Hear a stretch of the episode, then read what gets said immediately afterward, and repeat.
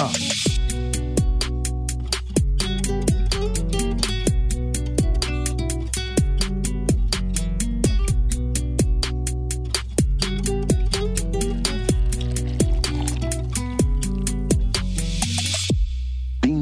Amigo do Pingado, o primeiro episódio agora do Pingado falando de mata-mata da Euro 2020, que está sendo realizada em 2021.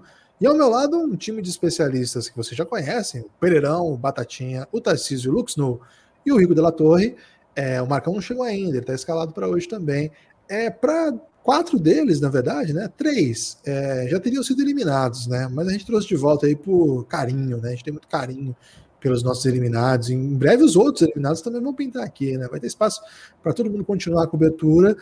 E os, os representantes das equipes do, da, da pós-temporada, ia dizer, né? dos playoffs aí, da Euro, aparecerão nos episódios referentes a cada dia, né? Vamos ter todo dia novamente. Nesse caso, agora está funilando, né? Então vão ser sábado, domingo, segunda e terça, as quartas de final, é, oitavas, desculpa, de final dessa grande competição. Vamos lá, vamos começar já para falar com os nossos especialistas sobre o primeiro jogo. Eu não quero ficar fazendo grandes apresentações, não, porque nós não temos tempo a perder. É, agora é só na Twitch, hein? É, gravado, gravado na Twitch, mas o, o pod segue subindo aí no seu agregador favorito. Vamos começar pelo primeiro jogo, o jogo que abre os playoffs da Eurocopa, País de Gales e Dinamarca. E aí eu começo com você, Pereira. O que é? Qual é a grande notícia de País de Gales e Dinamarca?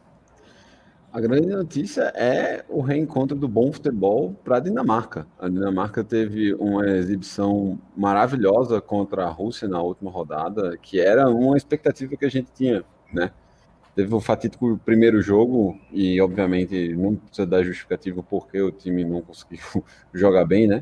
É, mas engrossou o caldo contra a Bélgica e na última rodada contra a Rússia fez o que tinha que fazer para tirar qualquer dúvida em relação das capacidades do time.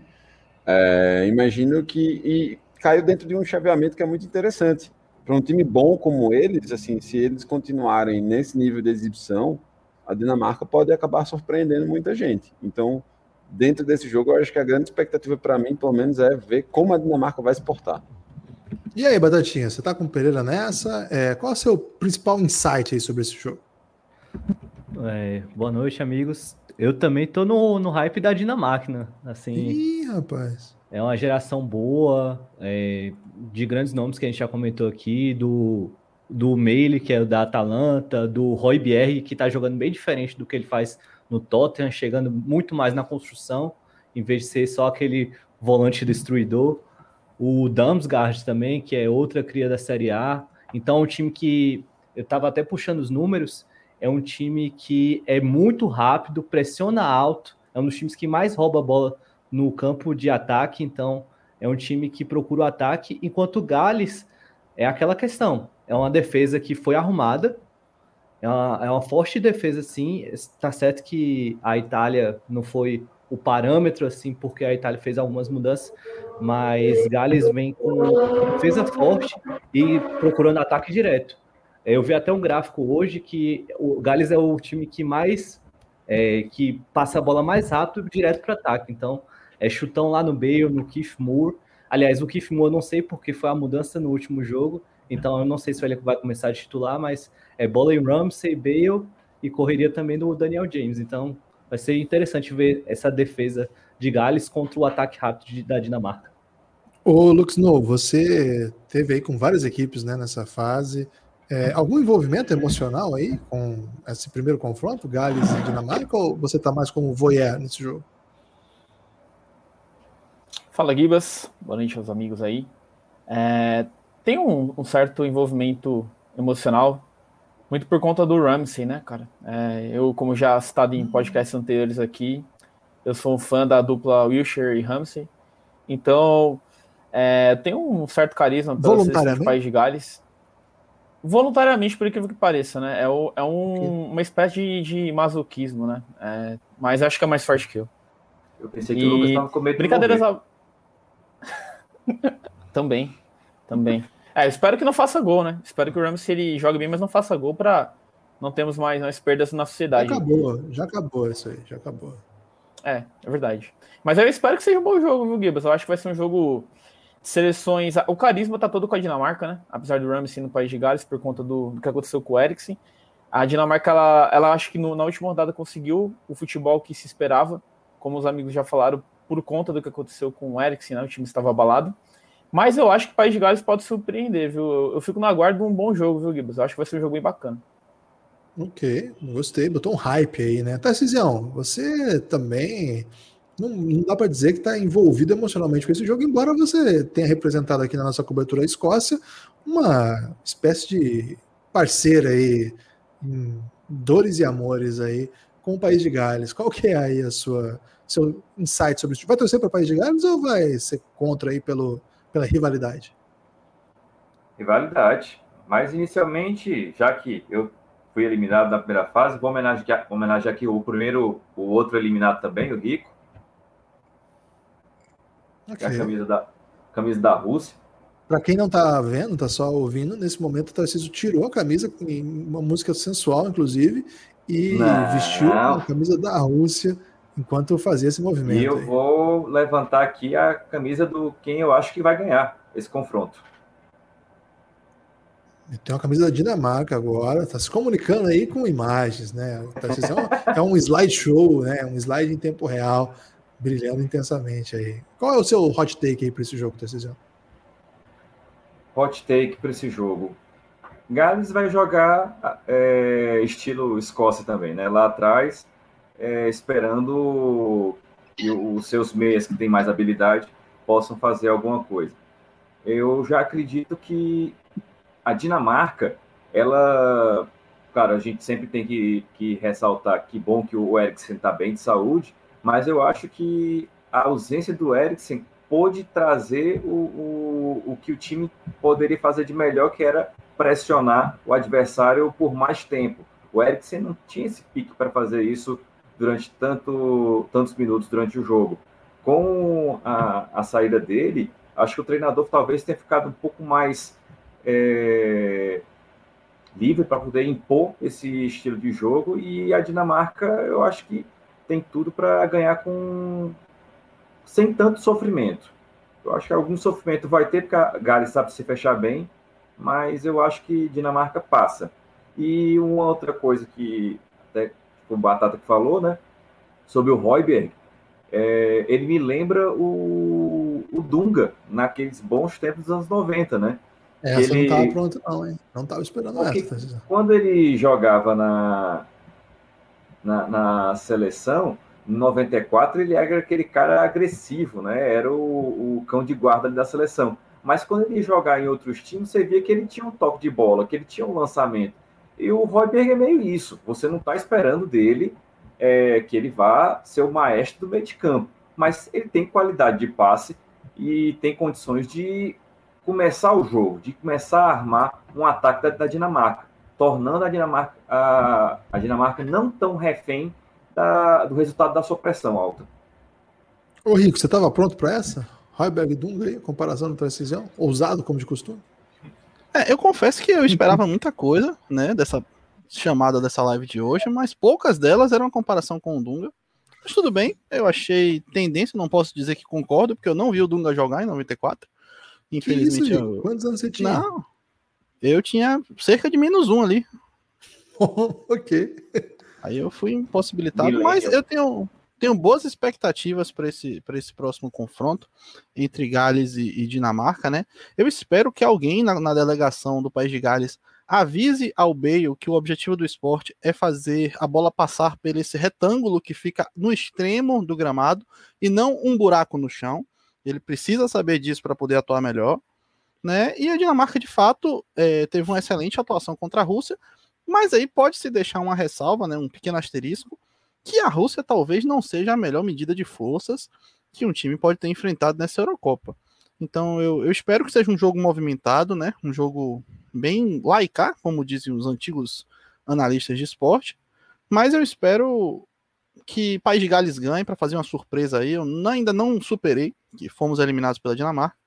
Então eu vou torcer para País de Gales nessa aí.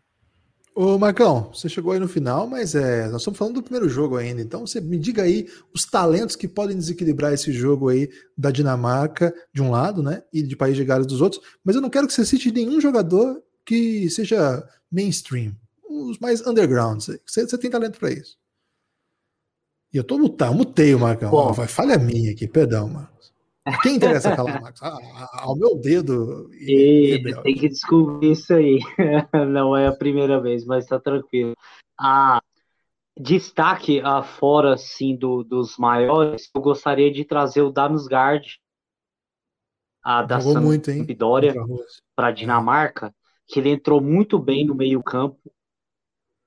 Então, assim, ele já entrou muito bem, ele fez uma boa temporada na Série A italiana e ele é um grande talento Dinamarca, com certeza sim. Ah, ele pode ah, trazer um, algo, diferencial que a Dinamarca precisa ali no meio-campo.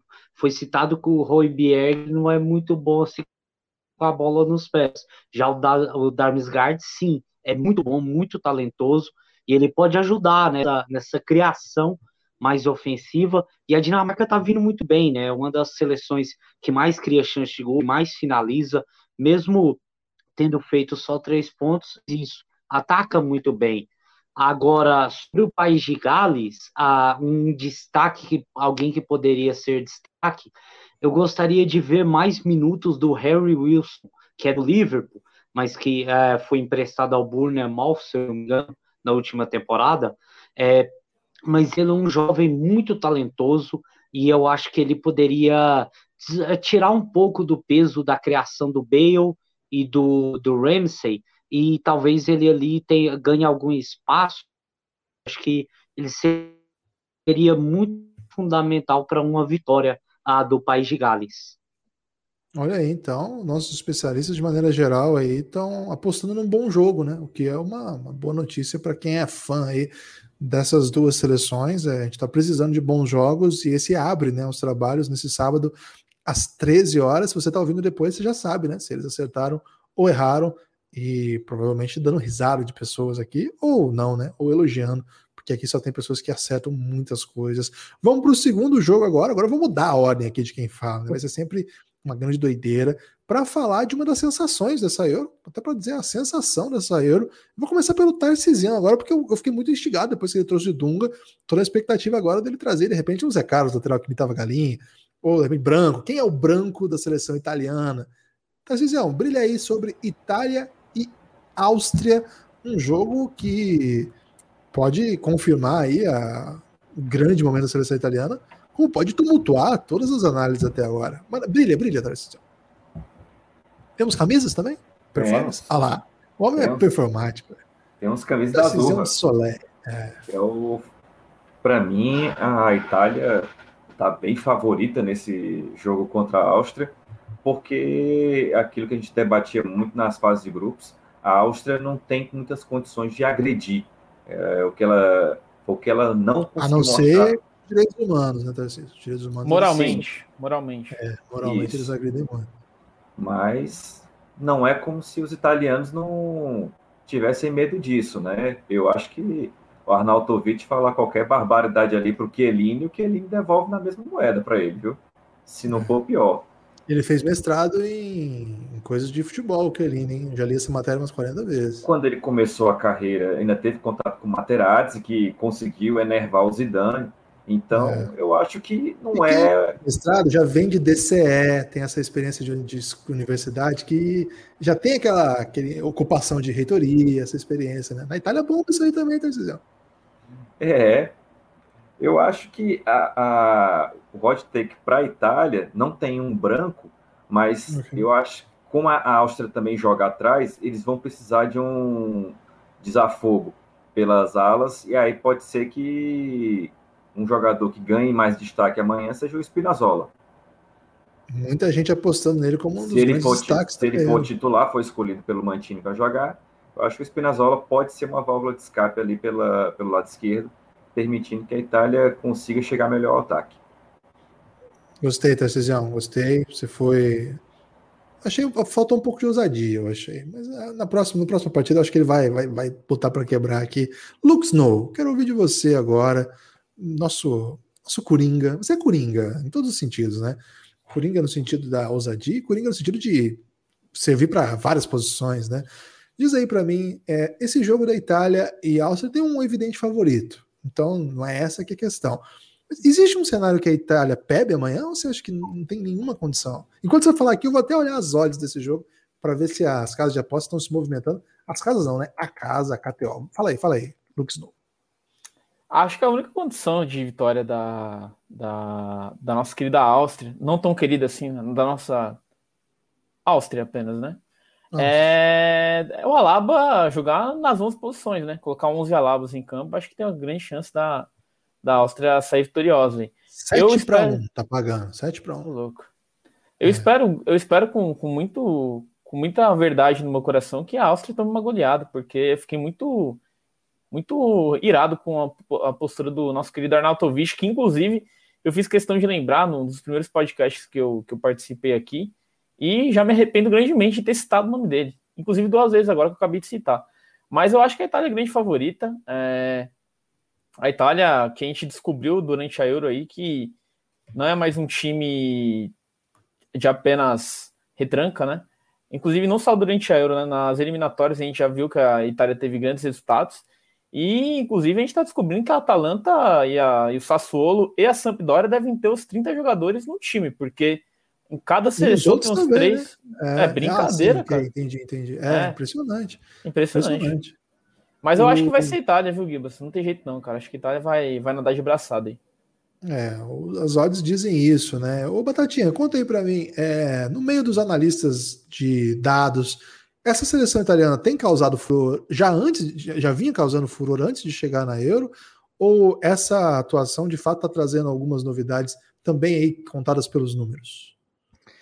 Assim, a seleção italiana ela já vinha numa renovação boa, mas eu acho que o teste nessa Euro está superando as expectativas. E uma coisa, uma coisa que a variável, a, os dados não conseguem medir, que eu acho que faz muita diferença no torneio de competição, é a vontade. Você vê que os italianos estão com muita vontade de ganhar essa Euro, desde, desde o hino que viralizou aquela foto ali, mas assim, eles estão com muita vontade é, o time parece estar muito unido, desde o Chiellini, assim, ainda, mesmo idoso ali, jogando muito. E com uma dor de E outro jogador, assim, que me chamou muita atenção foi o Jorginho. Porque o Jorginho vinha oscilando nessas últimas temporadas, muito criticado no Chelsea. Era até uma carta, assim, que poderia ser colocado de fora para fazer o meio-campo ali, Verratti, Locatelli e o Barella. Só que o Jorginho é o cara que está dominando ali o meio de campo, é o cara que está comandando o início da, da, dos, dos ataques italianos. Então, assim, eu diria que a Itália hoje, além de ser favorita, ela tem a melhor dor de cabeça, que são peças para mudar no segundo tempo. Seja se começar com o Verratti colocar um Locatelli, seja colocar um Chiesa numa partida, que o Chiesa é um cara que muda jogo, é um cara que chama a posição. E assim, eu, eu acho que a Áustria o último, o, a última partida da Áustria, com a alteração de colocar a Lama na lateral foi muito boa, mas eu não, eu não acho que a Áustria vai conseguir impedir os italianos, não. Eu acho que pode até fazer um jogo difícil, mas é, não tem é, banca para colocar moral nessa Itália, não. Ok, Batatinha com palavras. Aqui ninguém tá botando fé na Áustria, hein? Eu quero ver quem que vai ser o analista aqui que vai comprar essa. Não, inclusive a gente ficou pro Thales, né, Gibas? Porque o Thales, ele, que é o representante da Áustria, né? Acho que ele deve, deve estar tá se sentindo muito ofendido no momento, mas não é algo direcionado a ele, né? Não. É algo direcionado da seleção austríaca, só deixar claro. Mas o Thales é uma das melhores pessoas que eu conheço. Queria dizer isso aqui. Eu amo o Thales. Thales, eu te amo. O Chiesa não é o atacante baiano, né? Muita gente confunde, né? É outro, né, Rico? Você já trouxe essa informação aí. Mas diz aí, Rico, o que você pode dizer dessa equipa italiana? É, se você puder mentir e apostar que vai na alça, porque senão sabe o que pode acontecer? a gente acompanha bem, a gente está acostumado, né? Vem os analistas, e aí dá, acontece uma zebra. Aí mostra assim a foto de todos que apostaram naquele time que ganhou, que perdeu, e, um, e ninguém, ou um que apostou. Então, se ganhar, Rico, ninguém vai nem saber que você apostou na Áustria. E se por acaso, é, se a Itália ganhar, e se por acaso a Áustria vencer, você vai sair assim com muita moral. Você pode fazer isso pela casa aí? mentiu. Ah, sem, sem dúvida, Gibas. É, eu já queria até começar com a informação, você trouxe essa comparação aí. Dizer que ela aconteceu recentemente no futebol brasileiro, né? Houve aí um jogo entre São Paulo e Cuiabá, e a galera do, de um site aí famoso palpitou todo mundo que o São Paulo ganharia, e a gente sabe que isso não aconteceu. Isso foi passado na pré-eleção do time do Cuiabá, e deu muita motivação para eles aí não perderem essa partida. Então, assim, eu de fato me incomodou muito a situação do, do Arnautovic. A gente sabe que foi uma situação muito ruim, mas eu não vou simplesmente torcer contra a Áustria por causa disso, porque eu lembro que na Itália tem o Bonucci, que também é um grandíssimo otário, né? Que também aí tem esses alinhamentos aí bem, bem errados, né? Então eu fico muito tranquilo. Infelizmente, o futebol ainda não permite que ambos percam. Eu tô querendo trazer essa tecnologia aí, né? Tem vezes que realmente o triunfo ele não é merecido por nenhum dos dois times, mas eu espero que a Áustria passe, justamente porque quanto mais passar em países menos, com menos expectativa, é, é maior a chance do entretenimento simplesmente uma doideira. Qual é a graça, com todo respeito, qual é a graça de uma Itália, de uma Bélgica ganhar uma Eurocopa dessa? Não é, lembra de 2004, uma das Eurocopas mais celebradas que teve, por quê? Porque a Grécia ganhou, né? Na época não tinha o, Ian, o, Yannis, né? Mas mesmo não assim tinha. eles ganharam. Eles ganharam. Já tinha Homero, Homero já tinha. Já tinha e, e ganharam. Então a minha expectativa é que passem os times menos aclamados pela mídia, né? E antes de devolver a palavra para você e para o restante dos nossos amigos analistas, eu queria só trazer uma comparação aqui. Se não seria a Atalanta o Bragantino italiano? Você tem elementos para mandar essa ou só ousadia mesmo? É porque a, a, região ali, né? A cidade do Atalanta, se não me engano, é Bergamo, Bergamo, o Bergamo, eu não sei qual é a pronúncia. Fica ali é próximo a, a, a, Milão, né? Fica próximo, próximo a Milão. Milão. E aí, o Bragantino, de Bragança Paulista, é que fica próximo a São Paulo, né? De fato, um dos maiores polos do futebol do Brasil. E aí também, também é um time que tem recebido muitos investimentos aí ultimamente e tem brigado com esses times ditos grandes de mais história, né? E tentado conquistar aí coisas interessantes no futebol. Então eu deixo aí essa análise para os amigos com a ressalva importante. Não existe na Atalanta um jogador com tanta qualidade quanto o atleta Eric Ramírez. Ok, deixou aí o seu, seu toque importante. Guilherme, posso fazer Pode só uma pergunta para o Rico? Você deve, Tarcísio. Aqui você não pede, você só entra e. O bolão, o bolão da Fórmula 1 que a gente tem, do Giannis, o Rico tem os, os palpites mais exóticos. Quem foi que ele palpitou para ser o vencedor da corrida desse fim de semana? É, meu bolão da Fórmula 1, eu vou ser bem claro aqui, eu já falei até para alguns amigos, eu não gosto dessa modalidade, né? Mas eu gosto de participar de bolão, então eu faço questão de errar em todos os meus palpites. Quando eu acerto, eu fico triste. E eu coloquei que o ganhador dessa corrida, se não me engano, seria o Giovinazzi, que eu não sei nem quem é. Tem muito jovem nazi hoje em dia, viu, Rico? Tem, que não falta jovem nazi. Ô, Pereirão, é, vem aí com a gente. É, diz aí, é, esse é, a gente falou assim, a Itália de fato é favorita, é, a, a, Áustria chegou onde tinha que chegar, mas assim, a, Itália ainda não mostrou vulnerabilidade, né? Tem ainda, aonde que você vê que pode ter algum buraco aí nesse time? Se não pensando nesse jogo, que talvez a Áustria não tenha tanta força assim para para ferir a, a, Itália, mas pensando numa competição comparada com os outros times, por exemplo. É, a Itália ainda não pegou nenhum adversário que faça questão de ter a bola também. Ou então, nos poucos momentos em que eles tiveram essa oportunidade, como por exemplo contra a Turquia, eles não, não sabiam como lidar com a situação. Eu acho que tem, tem esse primeiro ponto. Tem uma mudança é, no time da Áustria que é interessante, que foi a que eles fizeram no último jogo e que aumentou um pouco o potencial da equipe, que foi sair da, do esquema de três zagueiros com a Labo jogando de líbero e fazer um, a formação que eles estavam mais é, esse que eles usam mais, que é um, um 4-2-3-1 com a Laba exatamente na lateral esquerda. E aí deu, deu um pouco mais de criatividade para o time, tipo, deu, deu um pouco mais de triangulação, principalmente usando, usando o Arnautovic, porque ele faz um bom pivô. Ele é... O problema, o Lobo na Trivela deu uma boa definição do, sobre o Arnautovic na questão técnica dele. Ele é um bom jogador, mas ele é aquele bom jogador que se acha um craque. E isso é muito perigoso. Ele lembra o Rodrigão, que teve até um relacionamento estável com a Hortência, a, uma das melhores jogadoras da história do basquete? Olha, Talvez, tá? Tipo, é uma boa, boa, boa referência, por sinal. Discute-se pouco isso. Discute-se pouco quando o Anatovic e o Rodrigão têm estilos similares de jogo. É.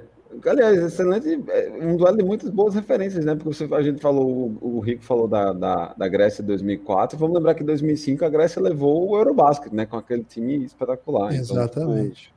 Então, é um momento de boas referências. Então, eu acho que essa é, essa é a grande mudança. Então, isso é o que a gente pode é, dar de esperança para o nosso amigo Thales. É, a Itália é muito mais forte, mas eu gostaria de mandar palavras doces para ele. Thales, ich bin zusammen mit dir mit unserer Österreich. Isso é austríaco? Isso é alemão. Na Áustria se fala alemão ou austríaco? Fala-se alemão. Caraca, então vocês estão dominando tudo. Ô, Marcão, seguinte. O Pereira disse o seguinte: o Pereira não, desculpa, o Thales Gonzalez disse para o Pereira, mas eu vou passar para você para você comentar. A ideia do foda, a ideia é foda. Técnico da Áustria, Franco foda. Franco, espaço foda. Importante que a gente deixe isso claro, que as transmissões têm negado isso aí, Rico. As transmissões têm falado Franco foda. Né? Como se fosse Frankfurt. Não, é Franco é, o, o, foda. Querem silenciar o treinador de toda forma. Aqui, a quem interessa calar a foda, né? A empatar a foda de repente. Veja só, Marcos. A ideia do foda com a Laba na zaga era ter velocidade para coibir contra-ataques. E a Áustria agora vem para não tomar gol. Então, se um grandalhão conseguir ganhar uma no ataque, vencer o jogo, aquela jogar por uma bola aí. Tem, tem jeito, Marcão? Tem jeito de jogar por uma bola esse jogo aí? Tem jeito, é, mas teria que fazer uma alteração na, na escalação. Foi citado aí o Marco Arnautovic, que ele é uma, um atacante muito bom, ele tem alguma técnica. Uh, quando jogava no West no campeonato inglês, era, era muito celebrado por sua técnica, mas ele é um centroavante de fato.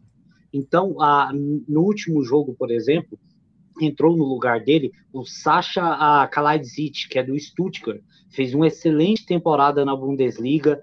Ele é um atacante mais trombador, é maior, ele consegue fazer esse papel de um homem que vai ser o, o ponto focal do ataque para conseguir fazer o pivô e talvez ah, dar tempo para que o time ah, da, da Áustria consiga ah, chegar no apoio. Ah, talvez essa alteração é, possa ser uma, uma forma de a Áustria conseguir é, quitar um pouco mais sobre a defesa da Itália, que até agora não sofreu. Mas também temos que dizer que ela também não foi muito agredida.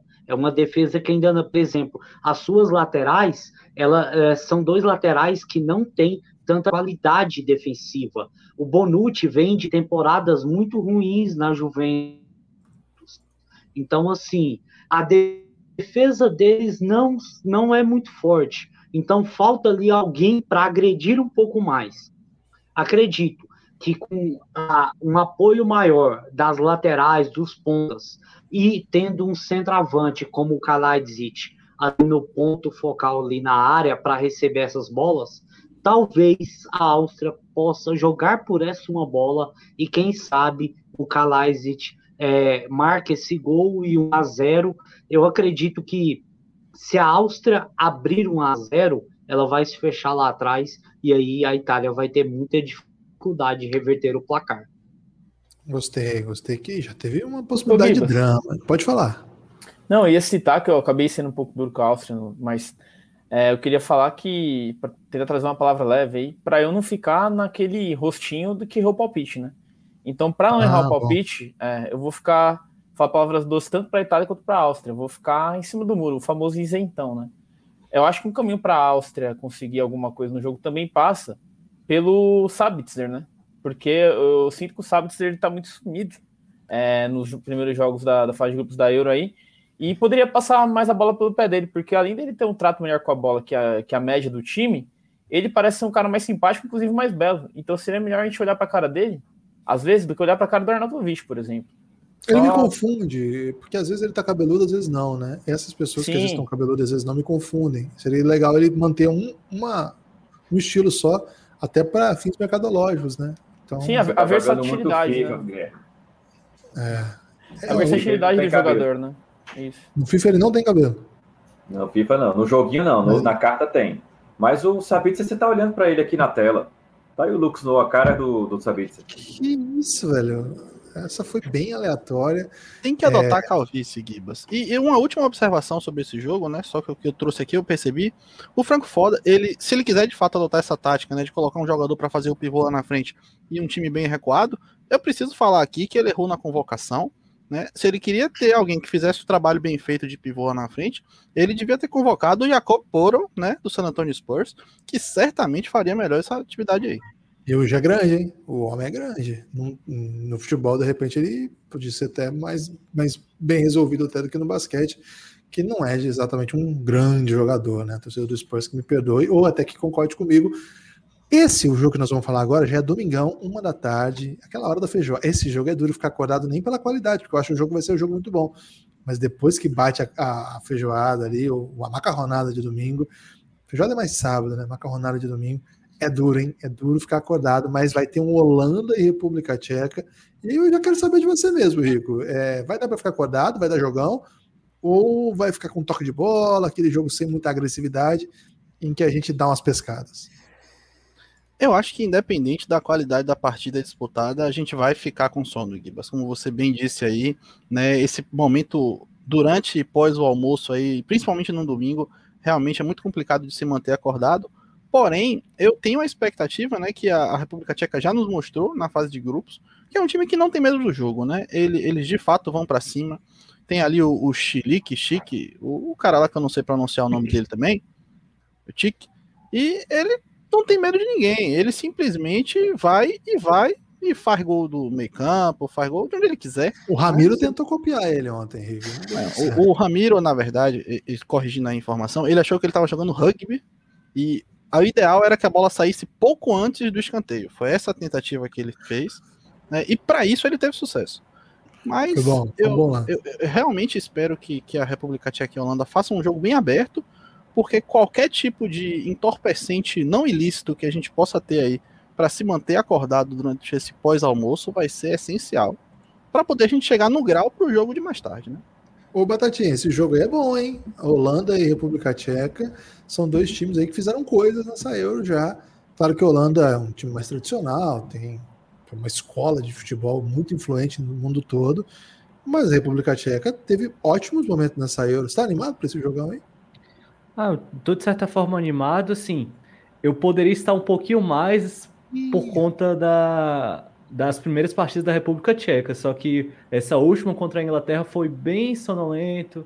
A gente entende também que diminu pode ter diminuído a rotação por já estar classificada e também por uma possível melhor chaveamento, né, para fugir da do caminho que a Inglaterra pegou, por exemplo, que vai enfrentar logo a Alemanha.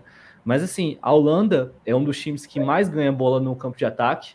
É o time que, aliás, é o time que mais ganha bola no campo de ataque, então é um time com pressão muito alta. E a gente vai ver um belo duelo de dos dois, talvez os dois melhores laterais direitos da competição até agora, que é o Dumfries e o Kufal. São duas armas que estão sendo bem utilizadas pelo ataque e podem e é um- são caras para ficar de olho aí. E eu também, é, o que eu gostei da Holanda nesses últimos jogos foi a introdução do Malen e também como ele pode mudar ali o meio de campo, porque o meio de campo da Holanda é, é sensacional, com o Dini, o, o Wijnaldum mais na frente, o De Jong na, armando, o Blind muito bem também na construção das jogadas, então assim, é uma Holanda que é favorita, não, não pode se negar, mas vai enfrentar uma República Tcheca que já, que já armou um pequeno caos ali no grupo, quase foi a primeira, e tem o Patrick Schick, né, que é, briga aí na, na artilharia da competição. Ô Pereira, o, o Chico já fez gol do meio de campo, já fez gol sangrando, já foi elogiado pelo Pi aqui. Ou seja, o gol que Ramiro não fez, né, Gibbs? o gol que Ramiro não fez. É, é, o, que, o que esse homem pode fazer aí para tumultuar a Holanda de Dave Moura, né? O que, que, ele, que eles podem aprontar? É um time que. Esse, esse é um jogo que na, na KTO tá 1-7-2 para a Holanda, 5. É um jogo que tem um claro favorito, mas não tanto quanto da Áustria e da Itália.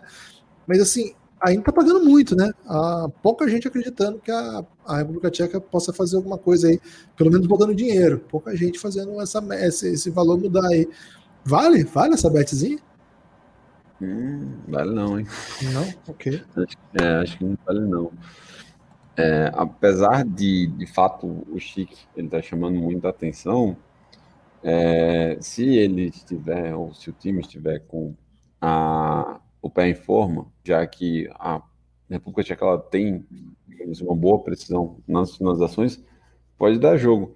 O problema é que eu tenho dificuldade de ver isso acontecer com o volume em que o meio-campo da Holanda está propiciando. Assim. Tipo, o Ainaldo está fazendo uma Eurocopa espetacular. Tipo, é, precisa ser falado assim o quanto ele está sendo dominante, principalmente fazendo essa conversão do box to box assim. Ele está jogando muita bola. Talvez... Como é que é box to box em holandês, você sabe, Pereira? Em holandês eu não sei, cara. Okay. Nem em nenhum outro idioma, na verdade. Okay. Não deu obrigação é... de saber, não, Pereira. Fica tranquilo. Era. É... E aí, na última rodada, a gente também teve o Depay desabrochando, né? Vamos ver se, tipo, também se ele, se ele entra e, e e atenda às, às expectativas para que isso possa acontecer. E, como sempre, assim, reforçar que um dos pontos mais preponderantes para que a Holanda vá bem é que o De Boer não, não invente muita moda, já que ele é, gosta de, de dar um, um, uma, uma, mexida assim, um tanto, um tanto maluca. Mas é, o normal seria a Holanda passar sem, sem muita dificuldade o Rico quer falar. Só antes dele é, comentar, você está falando aí gol do meio campo, tem um personagem que envolve nossos amigos baianos aqui, que fez um gol do, do meio campo quando jogava no esporte. O artilheiro do Barradão, Neto Baiano. Ok. É, as odds para o Neto Baiano e ser citado junto com Rodrigão no mesmo podcast, cara, tá, tá dando para comprar é, uma Lamborghini, hein? Queria trazer essa O Gibas, e o ídolo maior. Ídolo maior. Não, e, o Neto, o Neto Baiano lembra muito o Chique, né? É um jogador alto, chuta bicos das pernas, cabeceia bem, né? Tem o mesmo biotipo. Né? Bem lembrado. É. Lembra, lembra muito mesmo. Jogava mais bola que, é. jogava mais bola que o Chique. Em 2013. Não, eu ia falar que em 2013 eu encontrei com ele no aeroporto quando ele estava jogando pelo Goiás. E eu falei, sou muito seu fã. Aí falou, eu ainda vou voltar pro Vitória e fazer muito gol no Bahia. Ih, Rico, sobrou para você, meu amigo. Não, eu, eu não posso ficar falando mal de Neto Baiano, não. Que na época que ele jogava aqui no, no, no, Vitória, né? Ele tinha um confronto direto com, com o Souza, né? Souza Caveirão, conhecido aí também por outras praças esportivas. E era legal porque eles apostavam, entre eles, né, cestas básicas para doação, né? Quem, quem ia brocar mais gol. E isso era muito interessante, de fato. Deixar aqui um abraço para o Neto Baiano, para o Souza Caveirão, né? Espero que estejam aí descansando nas residências deles. Mas a informação que eu queria trazer aqui, né? Que eu pedi a palavra, é justamente como se diz box to box em holandês que é o Dos Nardos, né? Não sei a pronúncia correta, mas deve ser algo assim, né? Dos Nardos. E a informação que eu quero trazer também, em primeira mão, é que nessa partida teremos a participação sim da mãe Rússia, a arbitragem russa vai estar presente nesse jogo, e eu espero profundamente que eles roubem a cena e tomem o protagonismo. Eles têm talento para isso, viu, Rico? Eles têm talento para isso. Ó, quem tá aqui no chat tentando soltar poder, não solta não, porque é o Lucas que tem os botõezinhos que, que sai som, esse carro, vocês vão perder aí, beleza? Não, não, não dão esse mole, não. Ô, Tarcisião, Vou chamar você agora para falar desse confronto, porque eu estou na expectativa de algum craque dos anos 90 aí, que você vai comparar aí com o Hinaldo, com o De... Olha lá, já mostrou a performance de novo, o homem não para, né? E essa é bonitona, essa é a número 2 atual ou é mais antiga? É. Eu acho que é da, do, da, do último jogo que teve, da, da, última temporada que eles jogaram com essa aqui na camisa 2. Essa é bonita mesmo. Não sei se é atual. Quem aí é o Bergkamp da seleção holandesa? Não tem, né? Vou, vou facilitar. Uhum. Quem, aí, quem é aí é o Felipe Cocu? Se segura, Rico. Poxa, dizer do Bergkamp ainda dava para dizer que o, quem tenta emular esse, o Bergkamp é o Memphis. Não, mas genérico, o Cocu, genérico. Mas o Cocu eu acho que se pau, quem tá hoje aí é melhor do que o Cocu. Palavras duras, né? O era bom é, jogador. Eu, eu concordo, eu concordo. Os dois volantes são muito bola. Pois é, não sei se Cocu, Cocu, acho que as odds para que eu falasse dele aqui nesse podcast não estavam nem um pouco altas. Não, essa aí até que dá para prever, viu? Porque nesse podcast pinta muitas referências a esse tipo de, de craque, né? Agora a gente pode falar do Vainaldo, que, já que você queria falar de craque realmente dos anos 90, Vainaldo é praticamente um herdeiro na posição ali do que fazia Raika e Gullit. Aí sim. Ih, rapaz, foi longe. Dois, dois grandes craques da, da geração que foi campeã de 88 da Eurocopa. O passe do Ainaldo valorizou aí uns 10% a mais. Rapaz, foi ousado. Até na, o Klopp chora até hoje que ele não quis renovar e quis sair para ganhar mais dinheiro no PSG. Mas tá errado, tem que ganhar dinheiro dessa galera mesmo, velho. Você tem cheio tá... botando dinheiro, inclusive se tiver um tá assistindo Agora, aqui, o... posso vender o podcast, inclusive com o Lucas e tudo. O Klopp tem que estar tá com raiva do do grupo lá americano que é dono do Liverpool, que não quis gastar dinheiro para manter o Vainaldo. É com eles A culpa é de LeBron James. Ok. do LeBron James, isso mesmo. Em parte, sim, né? Ô, Tarcísio, diz aí seu hot take sobre esse jogo. Não precisa ser hot, pode ser só um take. Olha, meu hot take para esse jogo é que. Vou só ver aqui de novo. Eu acho que Patrick Schick faz mais um gol para tentar ainda ver se sai artilheiro da, Eurocopa, no geral. Mas a classificação Holanda. Ok, o, o grande Neto E aí a gente pede uma nova dancinha pro, pro Pi. Ele vai fazer Queen Cat. Ô Marcão, qual que é a sua, a sua expectativa para esse jogo aí? Esse jogo, pelo que eu estava sentindo, eu acho que ia ser um jogo bem equilibrado pelos que os dois times fizeram mas a sensação geral é que a Holanda está muito na frente, é, não só aqui, mas nas casas de apostas, na casa da KTO. Então, você, você, compra essa aí? Como é que você, você analisa essa, esse duelo? É bem, é, é, bem óbvio que a Holanda é favorita, né? É uma seleção mais forte, com nomes mais interessantes. Só que a Holanda tem que tomar cuidado, porque a, o sistema defensivo dela sem o Dyke é um sistema defensivo que pode sofrer. A Ania foi uma seleção que agrediu a defesa da Holanda. Então, sem o Van Dijk, ah, talvez se, se a República Tcheca por uma bola e conseguir achar esse ataque, é, eles podem sim a, ah, trazer um, algo a mais para esse jogo, né? É claro que é difícil porque, como já foi citado, a Holanda pressiona muito, a, Holanda busca muito essa recuperar essa posse de bola ainda ah, no é, campo o Marcão ofensivo. tá tendo um probleminha técnico lá. Marcão, peço para você dar uma olhadinha aí no cabo, se você pode ficar mais próximo ao Wi-Fi, que tá dando muito pau no seu, no seu, no seu áudio aí. É conexão, pelo que eu tô sentindo. A quem aqui. interessa, né? A quem interessa calar, né, né Guilherme? É, ainda mais que ele tava mandando palavras médias. Hoje ele tá com a camisa do Besiktas, né? Então provavelmente é o Fenerbahçe. Diz aí, Lux No, esse jogo aí vai dar o quê? Você que não erra nunca. Ô, Gibas, eu acho que primeiro comparando o Cocu, a gente poderia comparar o Cocu com o Doku, né? Que é da Bélgica, que é o do próximo jogo. É, acho que eles têm uma ligação, um estilo de jogo parecido. E, enfim, quando você falou, eu logo lembrei do Doku. E o eu fato que... deles não terem nenhum estilo de jogo parecido e jogarem em posições absolutamente diferentes não faz a menor diferença desde que eles tenham o cu no nome. É isso. Não, é, é, tem outras semelhanças, mas eu acho que não vem ao caso. Né? Eles é, seguram bem lá atrás. Apenas no... Isso, exatamente. Exatamente. Eu, eu só ia falar que o que o, que o, o que o Marcão citou é muito bom, porque a zaga da Holanda, de fato, tem uma certa dificuldade, pode ser o card de do time, principalmente porque joga com blind, né? Que tem uma dificuldade em ver o jogo bem. Então tem esse ponto que é bem perigoso, principalmente pro lado esquerdo aí. E de maneira geral, eu acho que pode ser um jogo pro nosso querido Pi botar o nosso querido Dave Moura para mamar. É isso que eu queria dizer. Gostei, gostei. Deu certo aí, Magão? Certinho, agora estamos aqui mais perto do, do Wi-Fi. disparou. Pode concluir. A gente entendeu você falando da ausência do Van Dijk, a, defesa é uma defesa que, que não é ainda tão poderosa. Né? Isso é por conta disso, né? Sem o, um dos melhores zagueiros da atualidade, é claro que a Holanda vai sofrer. Então, ah, dependendo de quem for atacar e como for atacar, é, eles podem ah, sofrer um pouco mais. Nós vimos isso contra a seleção da Ucrânia, que agrediu bem a defesa deles.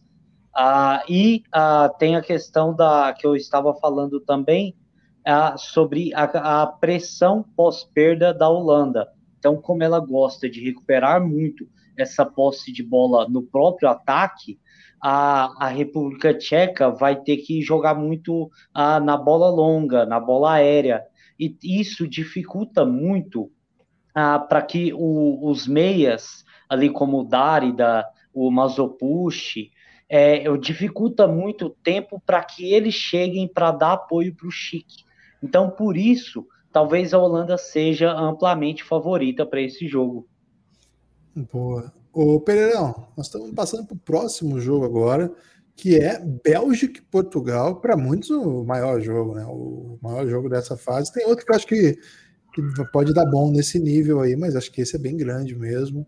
É, Bélgica e Portugal. Portugal acabou se metendo aí por conta de um, de um grupo pesadíssimo, né? Não era para ser tão pesado assim é, se o sorteio fosse feito de maneira correta, Pereira. Nada a ver se o sorteio for mais esse grupo aí. E agora nós vamos ter pelo menos um jogaço, né? Acho que é, duas seleções com muito talento, jogadores dos melhores times do mundo, jogadores celebrados, caríssimos. E aqui na KTO, o jogo mais equilibrado, né? Toda a primeira da primeiro mata-mata, vamos dizer assim, todo jogo vai ser na segunda-feira, às quatro da tarde, Bélgica e Portugal, Bélgica pagando 2.4, Portugal pagando 3.1, leve favoritismo para os belgas. Que jogo, hein? Que jogo. É, essa seria a minha odd, tá? Eu, eu tô muito no, na grande geração belga dessa vez. É, até porque, como a gente já comentou no, nos, nos próprios outros, outros pods, apesar de uma defesa mais envelhecida, os, as estrelas do time, do time chamaram as, chamou a responsabilidade, tanto De Bruyne quanto Lukaku, e isso também abre espaço para melhorar os, os, os coadjuvantes, como o próprio Batatinha falou no último programa sobre o Tillmans e o, e o Carrasco. Então, tá, tá, e o time está bem encaixado, o time tá, tá, tá, tá, encontrado, assim, tipo, tem, tem um futebol legal, tem coisa para ver. Enquanto Portugal, apesar de um jogo muito bom contra a França, a Alemanha meio que mostrou um jeito de conseguir ganhá-los. Assim, se você é óbvio que nem é nem todo clube, nem toda seleção vai dispor de um de um Kimmich para fazer ficar executando viradas de jogo constantemente e poder pegar a defesa é, lusitana desprevenida. Mas é, esse tá é, De Bruyne é um... dá pro gasto, né? Para fazer isso. É, então, só que esse é o ponto, assim, só que o De Bruyne ele joga mais centralizado. Eu teria de ver como é que ele faria essa distribuição, mas, mas, mas sim, possivelmente é, é seria um, uma estratégia. Então, mas cara, vai ser esse jogo aí, eu, eu tô com as expectativas lá em cima mesmo, assim. Tem tudo para ser um jogão. Tarcísio, quando a gente espera muito jogo, acontece um 0x0 e vai para pênalti. É o que vai acontecer nesse jogo aí? O risco existe. Até porque Portugal fez isso na Eurocopa passada, né? Foi se arrastando a, a competição todinha até que conseguiu chegar na, na final e levar o título em cima da França. Então não seria algo novo para eles. Mas é, eu até lanço aqui uma pergunta antes, que eu, eu acho que do que a gente já falou aqui hoje, é, o que a gente mais comentou foi ah, o técnico andou inventando. O técnico andou criando um negócio que não era o script normal. A gente já falou isso do técnico da Áustria. A gente já falou é, da própria Itália também. Do, do Boer na Holanda. E agora a gente vai falar de novo por causa do Fernando Santos. Que também não é aquele técnico que coloca o melhor Portugal possível para jogar. João Félix nem botou o pé na grama ainda nessa Eurocopa é... O Bruno Fernandes não, não tá nem. Não chega nem aos pés do que ele faz na, no United. e Portugal continua extremamente dependente do Cristiano Ronaldo, apesar dos 36 anos de idade e da pontaria já não ser mais a mesma. E da força física também não. Eu vi na, na partida contra a França ele perdendo pique para, para os laterais da, da, da França. Então, eu acho até que por isso Portugal não, não tem muito como ir adiante. A Bélgica me parece um time mais pronto e mais dinâmico para um Portugal muito engessado. Então, por isso, vamos de Bélgica nessa.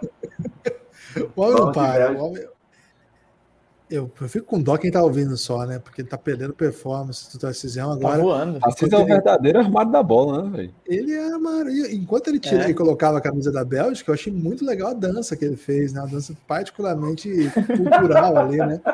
Ligada ali à, à parte baixa de Bruxelas, né? Muito legal essa, essa homenagem aí que o Tarcísio está fazendo aqui na live. Ô, Marcão, você, você, o Tarcísio tirou Portugal aqui, falou que tá, tá peba aí.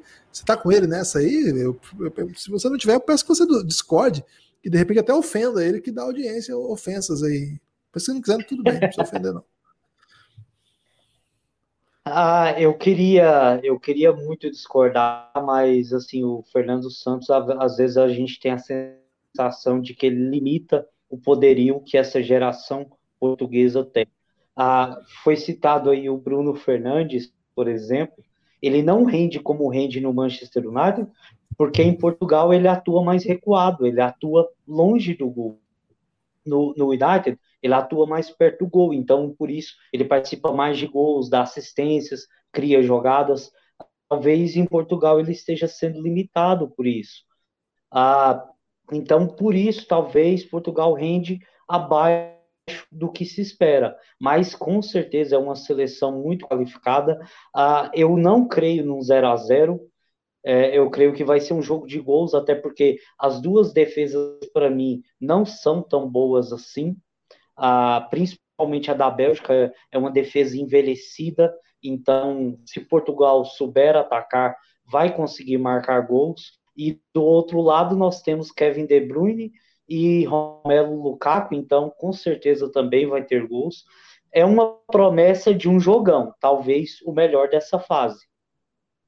Gostei, gostei. Jogou para jogou o nível lá, lá em cima. O Rico, o Lukaku, ele tá botando tudo no pão lá. Né? Ele é o cara de, dessa, dessa Euro. Inclusive, ele é capa aí de uma revista italiana de cueca. Queria trazer essa informação aí. Não, a revista é a Vogue, mas ele tá de cueca na Vogue.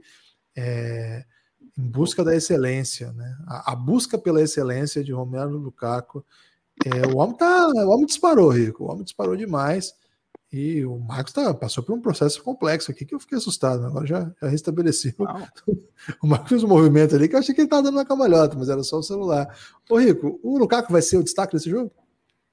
Oh, eu só queria já fazer desculpa pelo Marcos aqui. Depois de você trazer informação que temos Romelo Lukaku de cueca numa capa de revista, qualquer pessoa fica desnorteada, meu amigo. Eu já aqui já estava abrindo outras guias para poder olhar.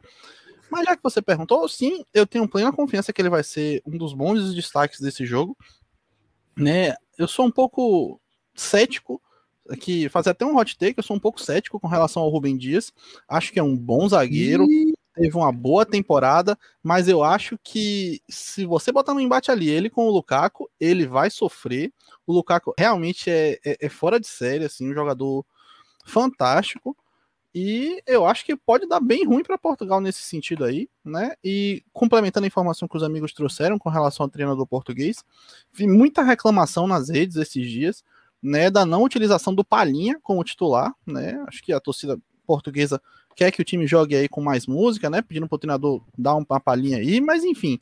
Eu, eu realmente não confesso que não acompanho tanto o campeonato português para saber se ele seria uma grande evolução.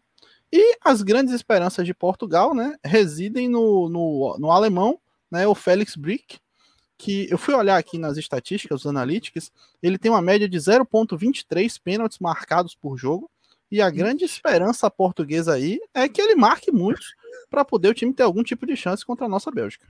O Cristiano Ronaldo vai fazer muitos gols de pênalti ainda né, na sua carreira. Então, é a especialidade do homem.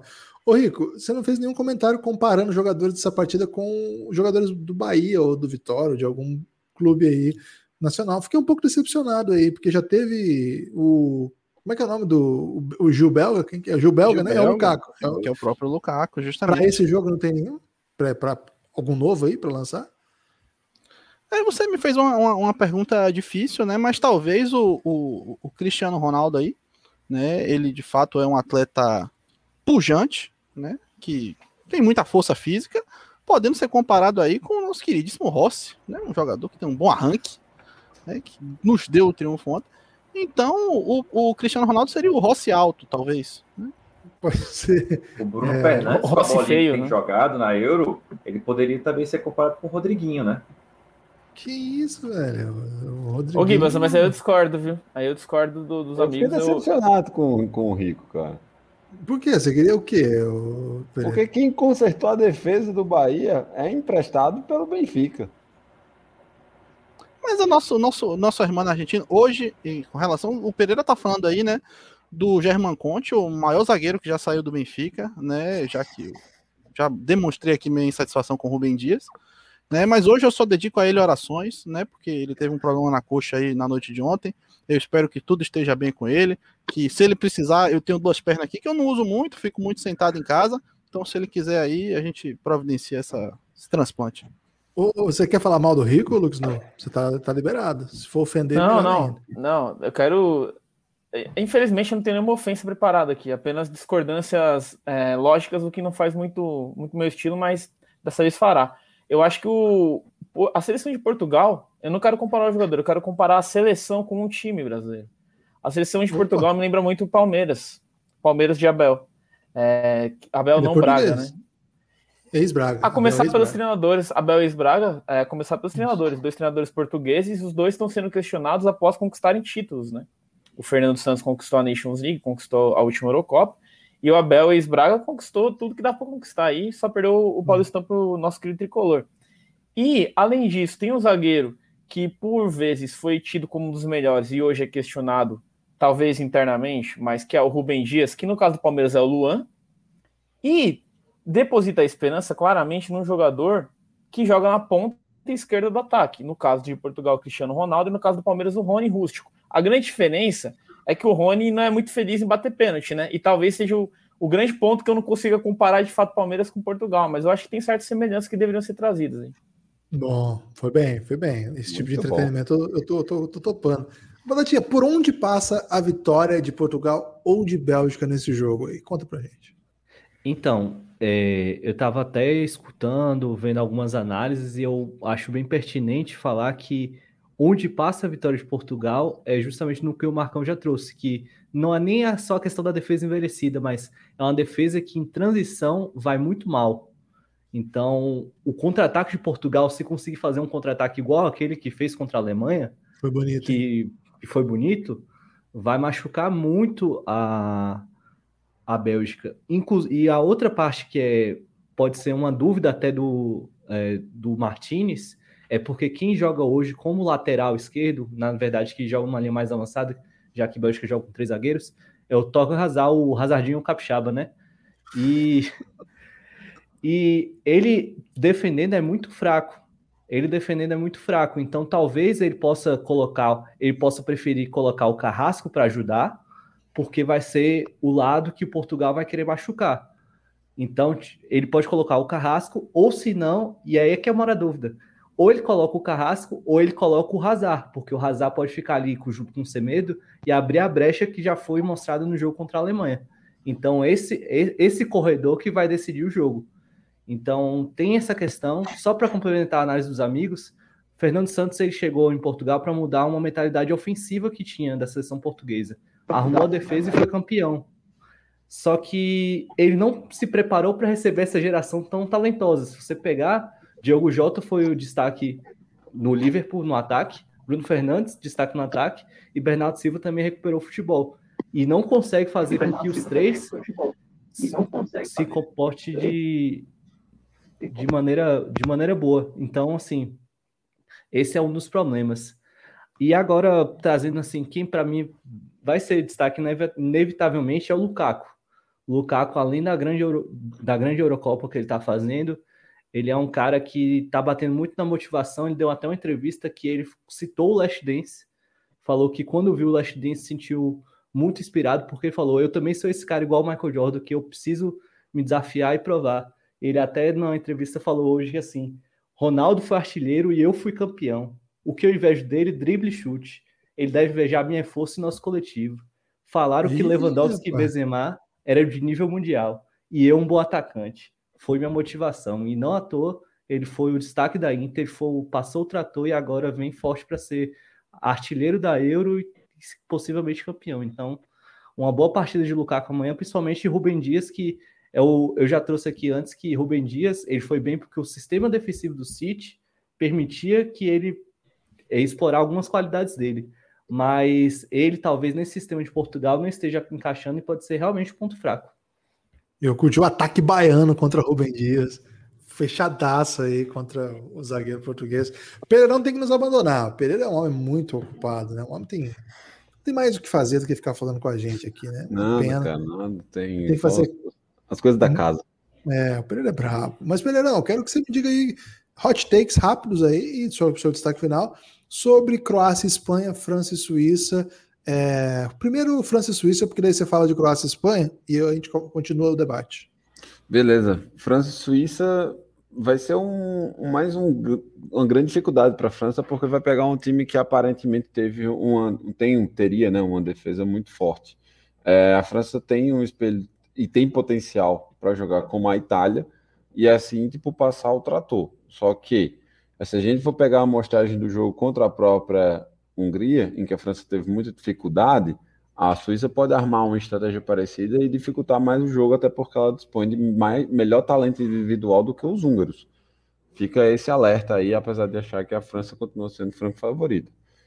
E já sobre Croácia e Espanha, bem, a Espanha ela teve uma finalmente a, a performance para desabrochar, mas a, devido às duas primeiras partidas, todo mundo continua muito ressabiado. É, apesar de algumas alterações feitas por Luiz Henrique, uma delas eu acho que de grande destaque foi a entrada do Busquets, que dominou o meio campo assim, completamente e deu muito mais objetividade ao ataque espanhol. Se isso acontecer, se isso permanecer, pode ser de bom grado, até porque, tipo, como a própria Croácia é um time mais envelhecido e não deve, e tem um pouco mais de dificuldade de ter um jogo corrido o tempo todo, talvez seja um matchup muito ruim para os croatas. Fica esse alerta. Porém, a gente viu também na última rodada que se Luka Modric ele acordar com uma, naqueles dias de jogadorzinho vermelhinho pulando do Superstar Soccer, como a gente mesmo falou, ah. tudo pode acontecer para os croatas. Pereirão, valeu demais. Alguma dica cultural que você quer fazer? O que você assistiu aí nos últimos dias? Cara, Lupin. Vi segunda, a segunda Netflix, parte. Não, muito, muito pop essa. Quero mais cult.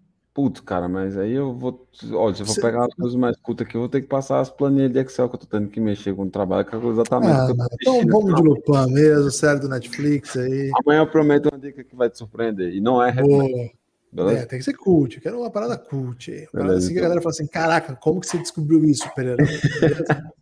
Pode já, valeu, galera. Abraço. Valeu, Pereirão, se cuida. Ô, Lucas No, me diz aí, o Pereirão aí Aliás, não é só o Pereira, né? todo mundo tem um pé atrás com essa Espanha aí.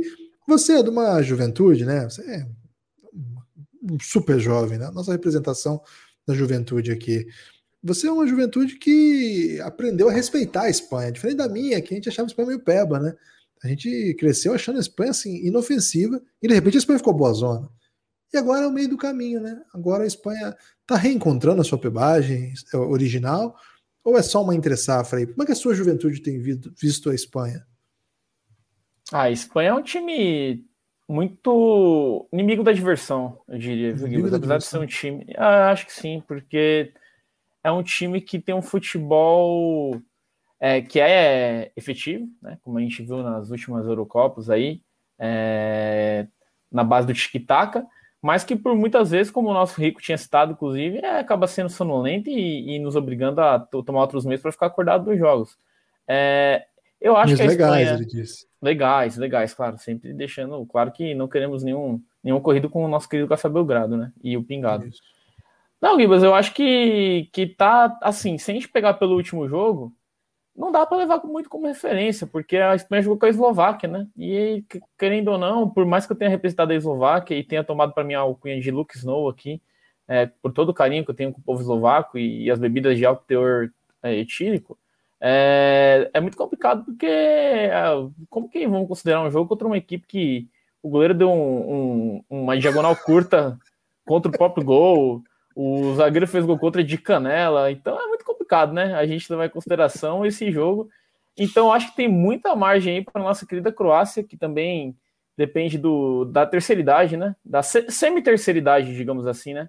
A uhum. pré-terceira idade, para ter bons resultados, né? Eu acho que a Croácia pode surpreender, viu, Gibbs? Ô, Rigo, uma questão que o Lux não coloca aí, eu até trago para você, do da Espanha ser inimiga da diversão, né? Eu queria saber se você acha que esse tipo de análise é, aproxima um pouco essa seleção do stand-up comedy, porque é um tipo de, de entretenimento que ninguém ri, mas ainda assim paga para usufruir. E, e, às vezes eu fico me perguntando, será que a pessoa, se fosse gratuita, a pessoa pagaria? Ou, desculpa, se fosse gratuita, a pessoa daria risada? Porque às vezes eu me convenço, eu quero estar errado, né? Que as pessoas riem nos espetáculos de stand-up porque elas já pagaram. Eu não sei se já refletiu sobre isso. Fala-se pouco sobre isso, Rico. De fato, eu nunca tinha parado para pensar sobre essa ótica, Kibas.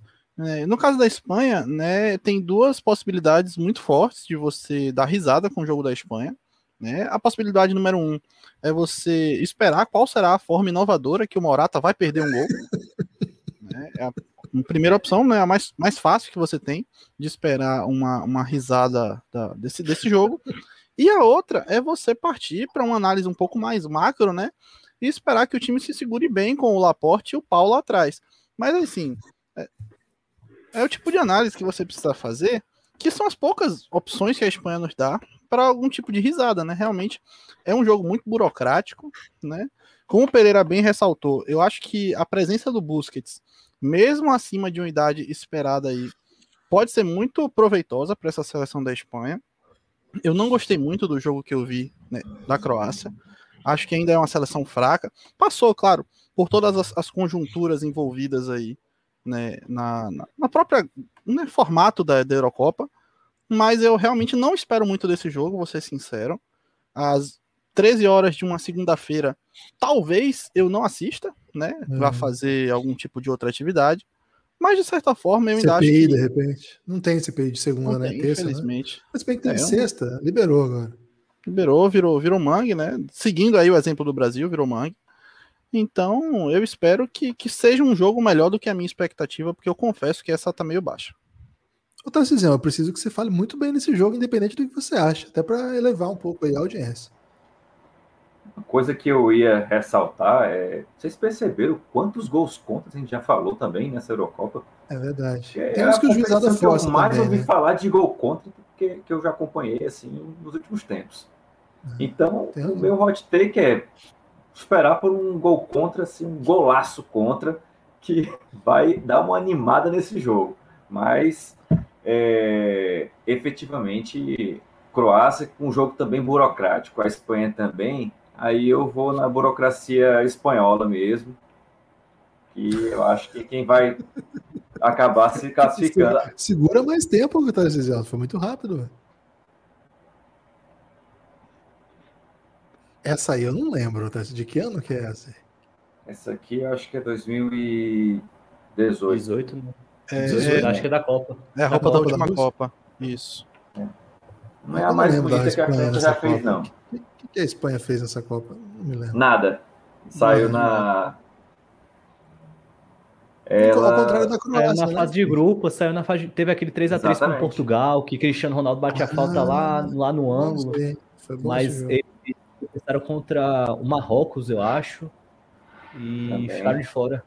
Ficaram de fora. Foi, foi, foi, bem ruim. Eu só queria deixar aqui um afago para você, Luke Snow, que a gente pode ficar muito tranquilo que apesar desse jogo modorrento da Espanha, teremos o rebite, então talvez a gente consiga sim ficar acordado. Então é bom, minha expectativa. Sem bom lembrar. Que a, gente, que a gente possa. Mas o rebite só entra no segundo tempo. É para acordar a galera, né? exatamente em situações de, de cansaço aí, né? Ô, Marcão, é, a Croácia atual vice-campeã do mundo e a Espanha, equipe muito tradicional, equipe que vem de uma nova geração, mas tem muito peso. Agora, a gente trata esse jogo como uma possibilidade de, de péssimo entretenimento aí, né? O que, que, aconteceu, cara? É triste, né? Porque pra gente, que, que nos últimos anos aí, Espanha e Croácia foram seleções fundadoras aí de maneiras de da gente pensar um jogo. Pouco triste que a gente chegue a esse ponto, não é? Não? É triste, mas nós temos que nos atentar a uma coisa. Geralmente, quando um jogo gera grande expectativa, ele é ruim. E quando um jogo gera pouca expectativa, e geralmente ele é um jogo que é bom, tem muitos ataques, chances claras e isso tudo. Então, nós podemos estar exaltando aqui Bélgica e Portugal, ah, mais para frente Inglaterra e Alemanha, e de repente esses jogos não, são, não serão tão bons assim. E aí vai que é, Espanha e Croácia chegando em uma fase não tão boa quanto já foi há uns tempos atrás, isso pode acabar acontecendo um, um jogão, um jogo ah, muito bom. Ah, eu acredito ah, que é mais provável que não seja, porque de fato a Espanha é, tem um estilo de jogo muito modorrento, né? É, que toca de lado, toca de lado, mas que tem pouca efetividade. No último jogo entrou o Pablo Sarabia e ele foi muito bem nisso, porque ele é um jogador que pega a bola e chuta, ele não tem essa de, de ficar tocando de lado, então é algo diferente para a Espanha. E no último jogo da Croácia, o Modric jogou muito melhor do que tinha jogado antes. Então, talvez essas, essas mudanças uh, de atitude façam o jogo ser um pouco melhor, né? Porque a expectativa em si, de geral, de todo mundo, é que não seja realmente um jogo daqueles uh, dignos de uma Eurocopa. Batatinha, ninguém tá botando fé nesse jogo. Olha, eu vou começar aqui trazendo já os números, né, do que pode ser essa partida. A Croácia, se a gente está falando de expected goals, que eu cheguei aqui, tem uma estatística que mostra o quanto o time está acima do expected goals e quanto está abaixo. A Croácia é o segundo time que está acima do expected goals, ou seja, marcou mais gols do que se esperava nessa competição. E a Espanha é o, é, e a Espanha é o segundo time que tava que foi pior do que o expected goals. O primeiro foi a Escócia e, o de, e depois foi a Espanha. Então, assim, se a gente está é falando. Protagonismo, de... Guilherme. É. e a Espanha é o time que menos deixa a oposição trocar passes e a Croácia não faz essa questão de pressionar. Então a gente tem um, um claro movimento de que o jogo vai ser a Espanha novamente tentando ali no campo de defesa do adversário, sempre trocando passes. E eu acho que vai ter muito gol porque a Espanha vai tentar a todo momento e a defesa da Croácia já mostrou que não é forte, que tomou o gol em todo jogo nessa, nessa fase de grupos e de que a Croácia pode acontecer o, o inesperado, né? De o Modric acertar outra trivela daquela, do Perisic que sempre chega de modo louco ele na área. Ele corre muito, né? Ele corre muito, por exemplo. Ele corre muito, ele cabeceia bem, então é um jogo que talvez a gente não esteja dando nada, mas pode ser o jogo com mais gols aí nessa, nessas oitavas de final. E agora, o porquê que a gente não espera muito? Porque os dois técnicos eu acho que estão um pouco perdidos aí na competição. Eles mexeram a escalação nos três jogos, eles ainda parecem não estar satisfeitos no que seria o esquema ideal. Por exemplo, o Sarabia começou, tirou o Paul Torres, colocou o Eric Garcia, botou as Pilicueta, botou o Busquets na Croácia tirou o Rebic, tirou o Kramaric, botou o Petkovic, botou o Vlasic, então eles ainda estão procurando essa formação ideal, então assim, não dá nem para prever quem é que vai começar. Eu acho que o Busquets e o Pedro naturalmente vão ali jogar junto, porque eles foram caras que, eles que distribuem a bola para a Espanha, eles que fazem girar essa bola, então é, eu não vejo tirando, e da Croácia eu acho que a única solução é outra partida boa do Modric, porque ele é quem centraliza todo o jogo da Croácia. Ele é a referência tanto para os zagueiros quanto para o atacante. Então, se ele não fizer uma boa partida, se a Espanha conseguir anular ele, eu, a, a vitória espanhola vai ser inevitável. Mas pode esperar, o, em bons. Bom o Batatinha, o, o Rico, eu, eu, sempre que eu vejo o Perisic, eu lembro, eu penso nele como uma versão que deu certo do Rildo, né? O Riberildo né, que é um canhoto canela, é, que usa meião baixo, né, corria muito, mas o Rio não efetivava né, as suas tentativas e acabou não se tornando um grande jogador. Mas o, o problema, foi. O problema do Rildo é que ele começava bem, perdia gol e depois fazia uma doideira que ficava 50 jogos sem poder participar, como aquela uma voadora, alguma coisa assim, então, é... ou quebrava a perna, então o Rio do... É, protagonismo, né? É. Ele não, não, passava despercebido, não.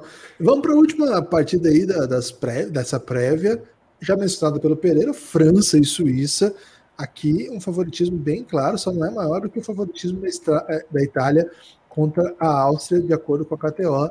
Tá pagando 6,80, quase igual, né? Nesse jogo eu não falei, né? A Espanha, tá, a Croácia tá pagando 6,2. Pouca gente acreditando na Croácia aí. Muita gente, cara, é fácil apostar contra a Espanha, hein? É, não sei não. França e Suíça, Rico de la Torre, os franceses, vem que vem, são aí considerados os favoritos dessa competição ainda.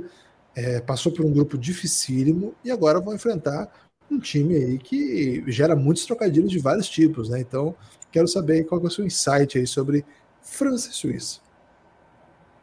É, meu insight, já partindo desse pressuposto do trocadilho envolvendo a, a, seleção suíça, né? Não poderia deixar de ser esse, numa semana em que a gente teve aí o São João, né? Apesar de não ter podido celebrar da maneira apropriada, é uma semana muito importante, é uma data muito importante, principalmente aqui para a galera da região Nordeste, né? E tem lá o zagueiro Akanji, Akanjika, que é de fato aí um dos melhores alimentos que a gente tem nessa, nessa época do ano. Então, queria deixar aqui meu abraço para ele, mas desejar também sorte, porque será muito difícil segurar o trio de ataque francês, independente de quais três entrem em campo, a não ser que seja o Giroud, aí facilita um pouco o trabalho do defensor, mas eu realmente acredito que, que a França vai, vai passar o carro.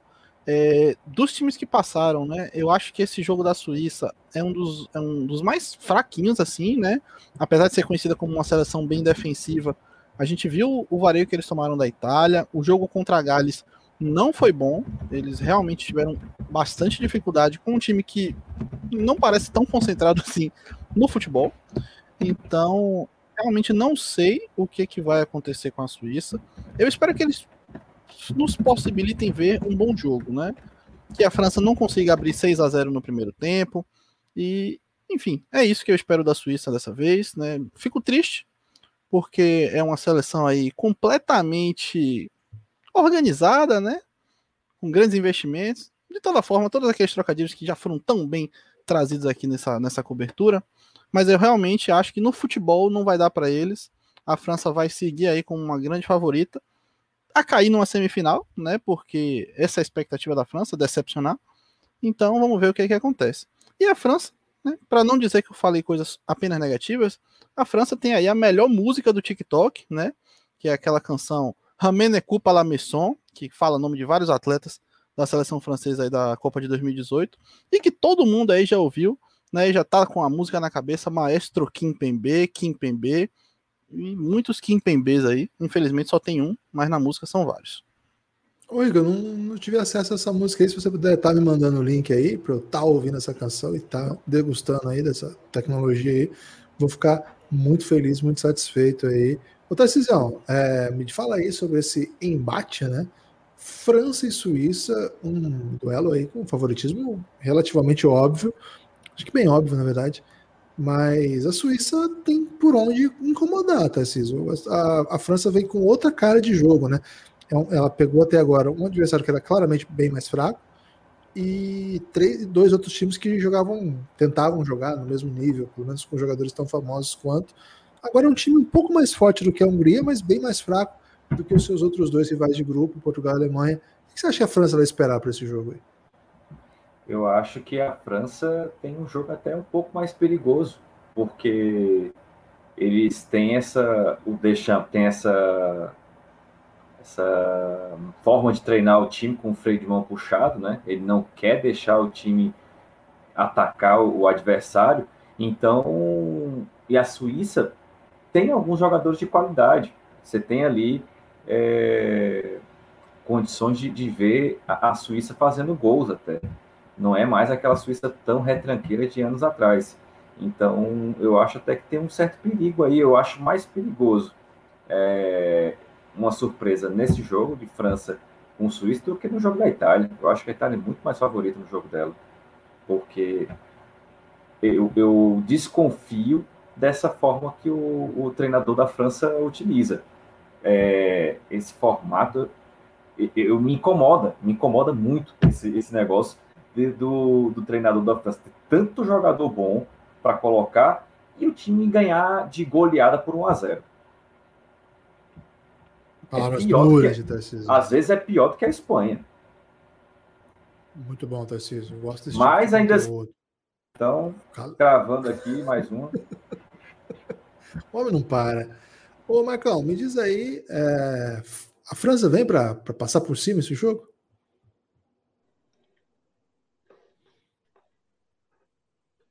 Bom, eu não sei uh, se a França vem para passar por cima, até porque esse não é o estilo dessa França, né? Nós temos que lembrar uh, que tanto na Euro passada como na Copa do Mundo, a França não foi essa seleção de passar o carro em cima dos adversários. Pelo contrário, é uma seleção que joga ali no seu, uh, o seu básico para ganhar o jogo. Então, ela faz tudo para vencer, não para golear, não para passar o carro em cima. E a Suíça não é uma seleção fraca. É claro que ela vem de um desempenho ruim contra a Itália, a, ruim contra o país de Gales. É, então, ali contra a Turquia melhorou um pouco, mas a Turquia é uma decepção total, então vamos tirar ela dessa conversa. Então, assim, a Suíça, por mais que ela seja uma seleção que tem bons nomes, que pode dificultar o jogo, eu acredito que a França vai vencer. Vai vencer, mas ainda sem é, essa questão de, de conseguir um grande placar, ter aquele grande jogo que, que faça a gente lembrar. Você lembra daquela França da Euro 2021? Eu acho que é difícil que aconteça, mas que ela é amplamente favorita, isso é. Bom, bom, muito bom. Ô, Lucas No, vai ter caos esse jogo aí? Ô, Gibbs, eu acho que o caos ele pode ficar pelo encontro ali, bem esperado, pelo menos por mim, entre o Mbappé, né, que joga na ponta esquerda ali da França, inclusive procura-se, né? Procura-se Mbappé. E, rapaz, e deixar, esse, deixar essa provocação que com certeza vai chegar nos ouvidos do nosso querido Dida Júnior, né? Para ele fazer alguma coisa na Eurocopa, não fez nada até agora. E o, o confronto dele com o Embabu, né? Que além de ser um confronto gramatical, digamos assim, vai ser um confronto de velocidades, eu acho, né? O Embabu ele é um cara que ataca muito, é, caso ele seja titular, espero que seja. E o Mbappé ele é um cara que ataca muito também. Então, espero, espero que aquela ala direita ali, barra ala esquerda da França, seja um caos total nesse jogo. Eu acho que a França é favorita, né? É, mas não podemos esquecer que a Suíça é conhecida por ser um paraíso fiscal, né? E o paraíso fiscal normalmente esconde, esconde grandes contas bancárias, esconde da mídia, né, principalmente, e traz aqueles plot twists que a gente menos espera. Talvez a seleção suíça possa ser dessa maneira também, né? Trazer um plot twist aí no jogo.